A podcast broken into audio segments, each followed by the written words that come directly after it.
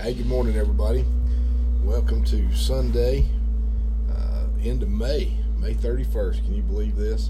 We are uh, we are already out of spring. It seems like headed for summer. So, had a lot of stuff on my heart today. I want to share with you. Um, I, I spend a lot of time listening to a lot of different ministries and have several favorites uh, that I like to listen to. And um, this actual message, uh, part of this message was brought um, all the way back around Easter time by uh, one of my favorites is Ron Carpenter Jr. Uh, Redemption Church. He's out in California now. And love listening to Ron, and and he brought some things out that really struck me. And I, I have I've gone back and listened to this message over and over and over, and I decided I wanted to bring it. Um, kind of in my version to, to, to bring it in a, into a different light. But I titled it today uh, "House of God." So hopefully, um, hopefully when, we get through this, you'll you'll kind of catch my my heart and where I wanted to be with this thing.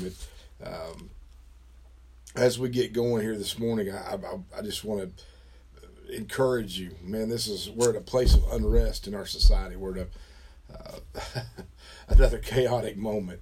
Um, man, there's so many things to to look at, so many things that are that are pouring into us right now, and so many emotions and so many. I, I really just want to encourage you in in the midst of this chaos, uh, from from the COVID nineteen stuff, the lockdown, the reopening, the new normals, whatever you want to call it, and, and now to this this rioting and this protesting and. Don't let society drive you. Don't let society's ways drive you. Uh, take your take your time to spend some time with the Lord, and let the heart of God drive who you are. Um, man, our, our world's in chaos. We need God uh, beside us and, and leading us more more now than ever before. So keep that in mind. Well, I'm going to jump into this this morning. Um, our story is going to start. We're going to head to First Samuel. So we're going to go back to Old Testament, First Samuel, and and this is where we find that the Ark of God has been lost in battle of the Philistines. Uh, they've taken it. Now, they soon discover that those who don't believe or don't follow God should not have His presence in their midst. Uh, and they go about trying to dump the ark on about every every one of their neighbors, all these different cities. And and these these guys also realize it's not a good thing. And after a while, they decide the best place for this ark, for this this presence of God, the best place is to give it back to the Israelites where it belongs, because it just causes chaos and unrest wherever it's at, where where it doesn't belong. so they took it to them. They they literally take it and drop it back off in the Israelites' lap. Something I found interesting in this was that even after the Ark of God was taken from the Israelites, their their priests uh, still went about their duties in ministry. Now, some might say it was church as normal. Um, you know, the, the worship team still led three songs before taking the offering the announcements ran through the overhead projector, and then the lights went down, and, and they'd sing three more songs with the fog machines rolling before the ministry actually began, before the preaching actually took place. So, although the ark of God, the very presence of God, was no longer behind them, the priests kept going through the motions. They didn't even realize that the glory of the Lord had left the building. Yikes! That's that's um, it, it actually reminds me of a lot of places we are today um, a lot of places I've even been in where everyone's doing their their their normal. Um, they're going through the motions, but but God's not there. God's been gone a long time. If if He was ever there to begin with, here, here, I'll just I'll share a little story with you. It's about a guy who walked into a church off the street. He's wearing a sleeveless shirt, cut off jeans, flip flops. Maybe his hair is kind of a mess. After the service, the preacher greets the young man and he invites him to the next Sunday service. But he tells the lad to have a talk with God and ask him what he should wear to this church to be properly dressed. So the next Sunday, the young man returned dressed the same way as he was before in his sleeveless shirt and his shorts, his flip flops. And the preacher again approaches him after the service and he asks, Did you not ask God about how you should dress to come to this church? To which the lad replied, Yes, sir, I did. He said, I asked the Lord what I should wear. And he said to me, I don't know. I've never been to that church myself. Ooh, let that one sink in a minute. we have a tendency to be that way, don't we? um, people don't fit our norm. People don't fit in where we think they should, and and so maybe maybe we forget that sometimes we're not who we should be either. Uh, in this place. You see, when when God is present, there will be signs and wonders and manifestations of His Spirit. The Bible warns of these times when there will be clouds with no water, having a form of godliness but lacking His power, ever learning but never coming to a knowledge of truth. Man, I tell you that right there could preach itself. Clouds with no water, having an appearance but no substance. Whew. Think about that for a minute. Having an appearance of God having I mean, look at our churches today. They they they very well fit this bill. A lot of them fit this bill. They've got the appearance, but they lack the substance. There's nothing in them. There's no life changing matter coming out of them. Uh, that's that's not where God's at. God, you know, anything around God is always revolving, always moving, always changing. It's it's it's God's spirit is going to change lives. For, ha, having this form of God but no power. It, it looks like, it's shaped like, it seems like, it's structured like God, but when you get to the core, it's lacking God's power. Ever learning, but never coming to a knowledge of truth. Mm. That reminds me of that passage of scripture about itching ears. We, we just want people to tell us what we want to hear instead of a real truth. We're constantly learning, but but we're never coming to that knowledge of a whole truth. this deal we're walking through right now, this COVID mess, we're seeing who is centered in truth and who's not. And it's very difficult. It's very difficult to find the truth in the midst of all of this chaos right now. I'm going to let that soak in. We're going to get back to our story. So, about mid span of 1 Samuel, Saul becomes king of Israel. now, prior to his reign, things had gone bad for, the, for God's chosen people. They'd run amok. Samuel the prophet meets Saul, and his journey begins. Somewhere in the later chapter of 1 Samuel, things again turn south for the Israelites and David is anointed king. There's a lot of things that transpire in the midst of, of Samuel's. It's um, I'm not a I'm not a Bible scholar. I'm not a Bible studier. It's hard for me sometimes. The first and second Samuel is difficult. there, there's a lot of stuff in there that bogs me down. But but in the in the you know to try to cap that all out. Now we're at the towards the end of Samuel, First Samuel, and David is anointed king. And and the one thing we see clearly about David, this is something I want to really point out. David loves the presence of God. Now, as we know, David is pretty good knucklehead. He makes lots of mistakes. But the Bible also refers to David being a man after God's own heart. He, he was a repentant heart. He had, he had a true repentance about it. He loved the presence of God. And when he spoiled that, when he soiled that relationship, it bothered him because he loved that presence of God so much. Now, one of the first things that David does is to make a decision to bring back the ark. Now, the ark is is in Israelite possession again, but it's not where it belongs. It's not in the it's not in the city it belongs. The presence of God, he wants to bring it back to where it belongs in Jerusalem, the very capital city. Now, we know this story all too well. It's kind of like a Raiders of the Lost Ark movie. Things don't always go as planned. Things don't always go very well uh, when trying to move the ark and trying to handle the ark. He didn't follow the rules too well, and it cost him because he didn't study out the proper way to handle the very presence of God. One of his guys, one of his buddies, one of his one of his people, uh, Uzzah, Uzzah, however you want to pronounce that, dies because he touched the ark, steadying it when the ox stumbled. All he did was steady the ark so it wouldn't fall. But there's a protocol. There's a protocol to handling the presence of the Lord and he failed to follow. They they all failed to follow that protocol, and the guy dies. So in the process, David gets upset, and they just leave the ark right there. They, they leave it uh, at the house of Obed Edom. Now, prophetically speaking, this is interesting. It, it could really be considered that that we right now are that house of Obed Edom. We have been forced to house the presence of God in our homes instead of our corporate worship facilities. We've, we've had to remove it from the assembly of people and house it in our homes. Hosting the very presence of God where there are no teachers, no instructors, just the presence of God. What a beautiful thing this is. As someone said, uh, we were expecting God to do something really big during this crazy time, and they were somewhat so disappointed that they'd not seen what they were really expecting. My, my response to this was, man, this is big. What God has done with what was meant to be evil, what was meant to stop his body from functioning, what was meant to silence our worship, what was what was meant to stop the speaking of his word. We've become the host of the presence of God in our very homes. Thousands of messages going out over social media all over the world into all walks of life. Worship being sung in neighborhoods with people standing on their porches or sidewalks soaking it all in. What the enemy has meant for evil, our God has turned for his good and his glory. I, I watched a video that was going around. Man, it was such a powerful thing. Um, big fella had his sound system set up just outside his garage.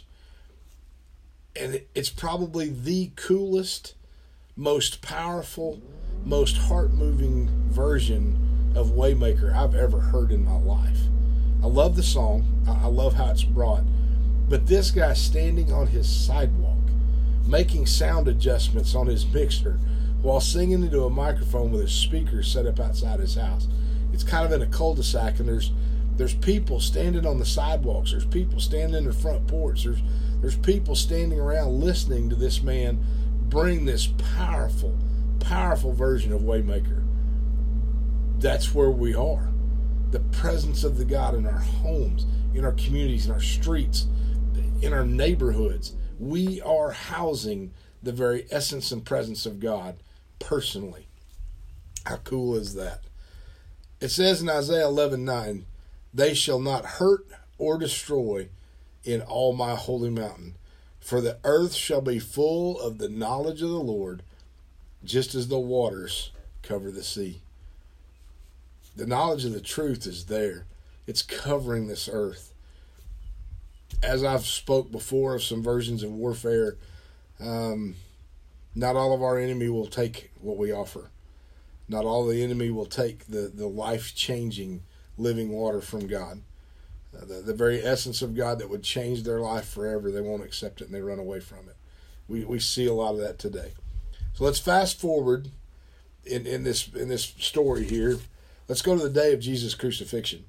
Darkness covers the earth. And there was this huge shaking on the earth, and the veil was rent. That's how the Bible says.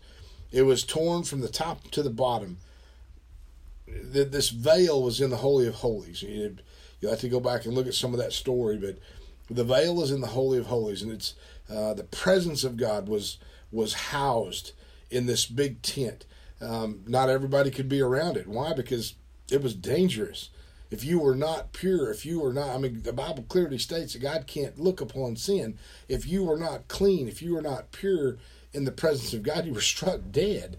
The the priests that would go in to do the the atonements, the, the sacrifices, they wore ropes around their ankles because, and they had bells on the hem of their garments. And if those bells quit ringing, the guys outside drug out their dead body because something was wrong when they went into the presence of God. That that's that's this. Want you got to understand this power that was housed in this ark. It was it was not something to be toyed with. And here it is. It's it's behind this veil and, and, and, and you had to be specifically anointed in order to walk into this presence and, and, and to be into this presence and so so here here this veil on the day Jesus is crucified it, it's rent it's torn now the, the Bible actually describes it being torn from the top to the bottom I think that's really cool because it takes away the the possibility of man causing it you know it, it, it um I, I, don't know the dimensions you, you I think there is a place where you can see the dimensions of this thing, but it was like, I mean, I'm guessing here. Don't don't quote me on this stuff. I'm not a scholar. Like three inches thick, maybe. Um, I don't know how tall it was, but it was more than a man could reach to the top of this curtain or this veil, uh, and it was actually woven. It wasn't cloth. It wasn't paper. Uh, it wasn't paper mache. It was actually woven out of horses' hair, like mane and tail. Now I don't know if you guys have ever played around with a horse tail or a horse mane. It's not you can't even break it. I mean you can't break that hair off. You, know, you have to cut it. Now and you now you take that and weave it together and it becomes even stronger. And so this this veil was was made from from horsehair. It was thick, it was strong. So only God could have caused it to tear in half, and he did it from the top down. The presence of God was released from the ark that day. God came out of the box. I, lo- I love referencing getting God outside the box. We, we have a tendency to box God in a lot.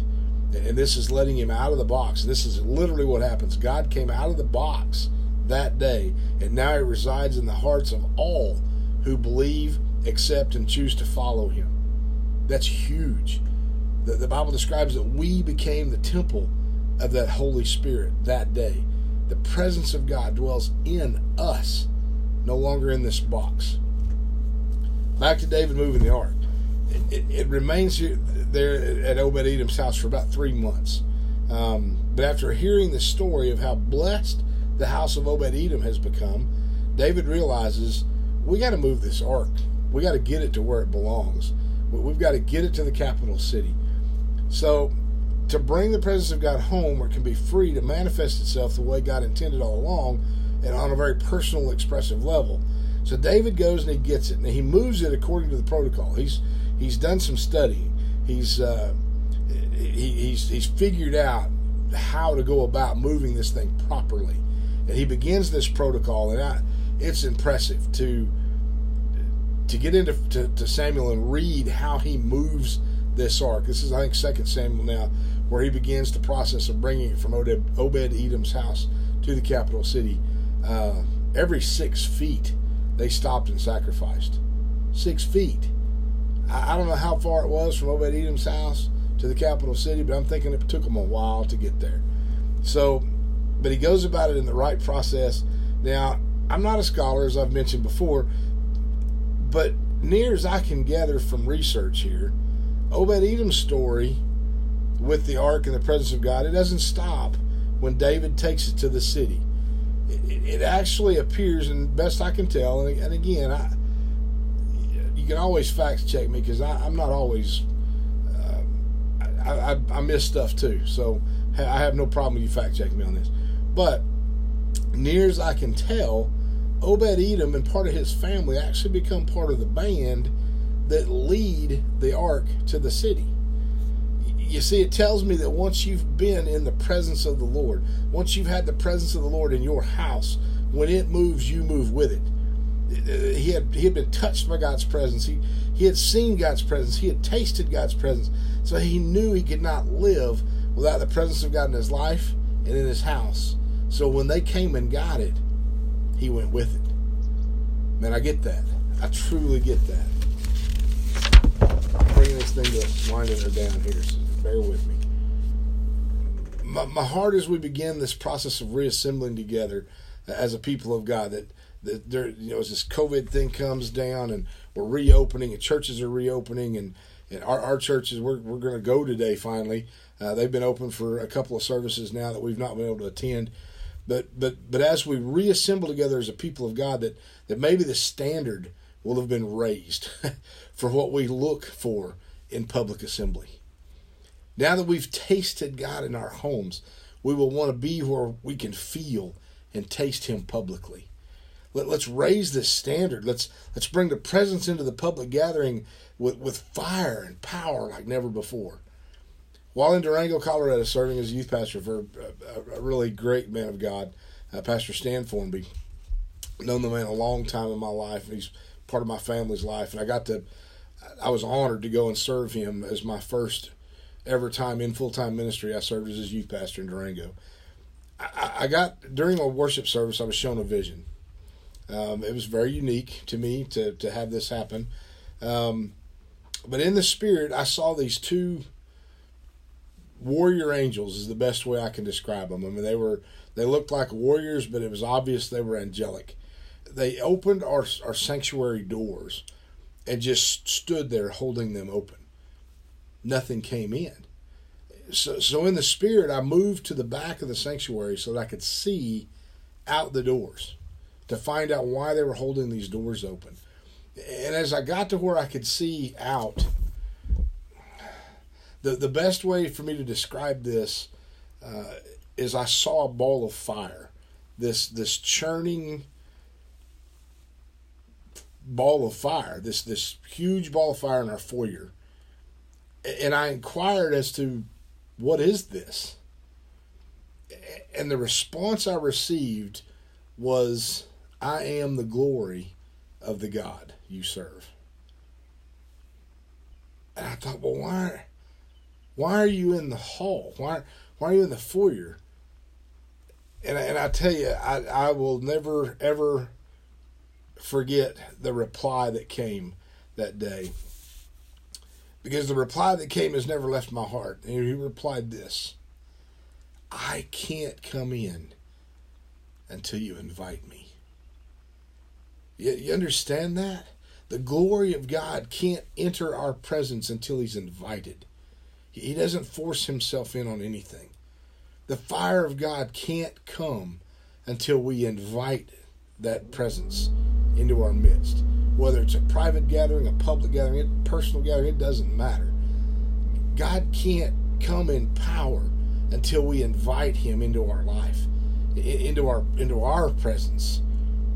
Man, I encourage you today. This we have got to find a place to invite the Spirit of God, the, the fire of God into our presence and into our midst. The fire of God that burns away the chaff, that, that burns away the cheat. I know farmer language, you know, there's when a wheat field is planted and the, and the wheat begins to grow, there's things that grow in with it. It kind of actually even resembles wheat. It's got a head grain, but yet it's not wheat. It's it's fake, and, and it's and it's needs to be plucked out. It needs to be brought out of that wheat so that wheat crop is pure. That what do they do with that fake wheat, that, that chaff, that, that cheat, if you will? They burn it.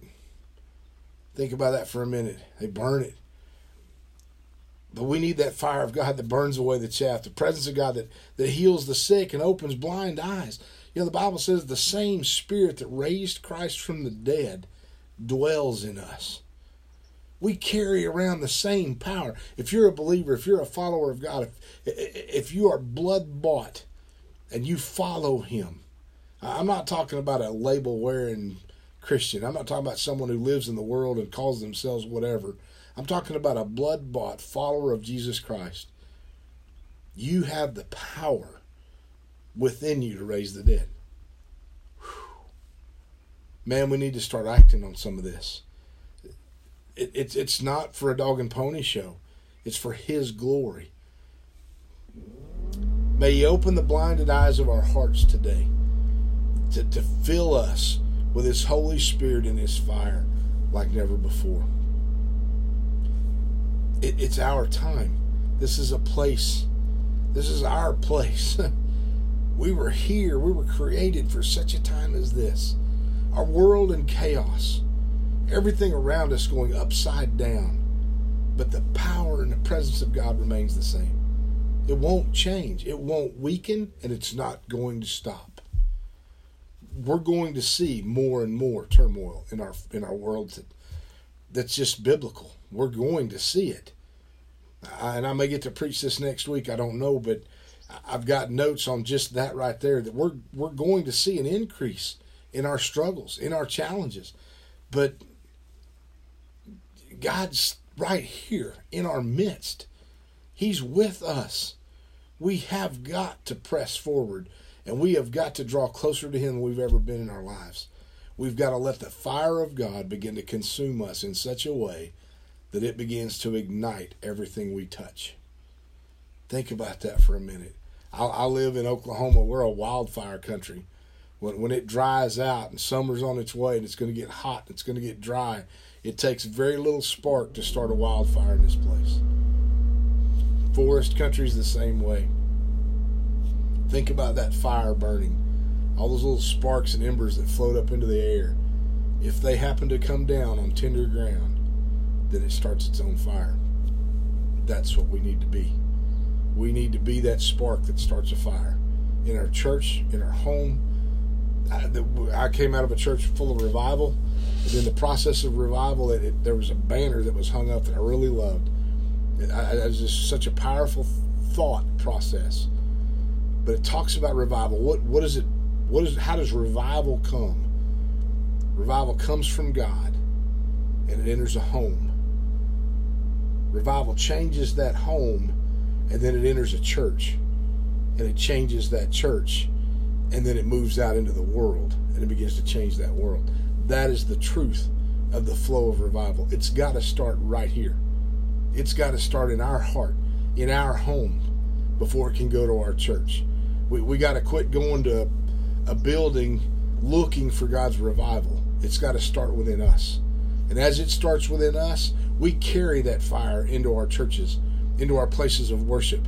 And then that fire consumes those involved there. And the next thing you know, it's spreading into our community, it's spreading into our world. That's the revival fire of God. And that's where it has to begin in us. Let's truly bring in a new normal. The fire of God burning brightly inside of us to carry it into our places of worship so that that place of worship ignites into an inferno and that inferno cannot be contained and has to flow out into our streets, into our communities, into our states, and into our world. Amen. God bless you guys. I hope you get something out of this message. Uh, pray for our nation. Pray for our leadership. Pray for our community leadership, our community law enforcement. We are in the midst of a challenge and a chaos like never before. Pray over our people. Pray over pray over this nation and this nation's leadership that God be who he is in all of our hearts and lives and pray for the fire of God to fall in this place and consume us. Amen. God bless you guys. Uh, I will be back with you soon, I promise. Thank you so much for your support. Thank you for the continued support through all of this time of, of struggle. Um, our, our, support hasn't stopped. It's we, we still are supporting all the missions and things that we can uh, that, that we're entitled or, or committed to doing. We've not stopped.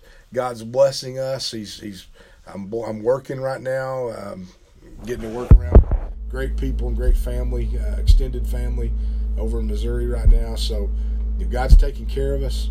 Uh, continue to, to, to, pour out your prayers over this ministry. Uh, support us if you can. You can do so real easily. www.livingloudoutdoors.com. A couple of different giving links on there. There's even a place you can text and give to us now. So, awesome way to go about it. We promise we'll put it where it needs to go. We'll put it to work in the kingdom of God. So, God bless you guys. Have a great rest of your weekend. Have a great week coming up, and we will see you again real soon.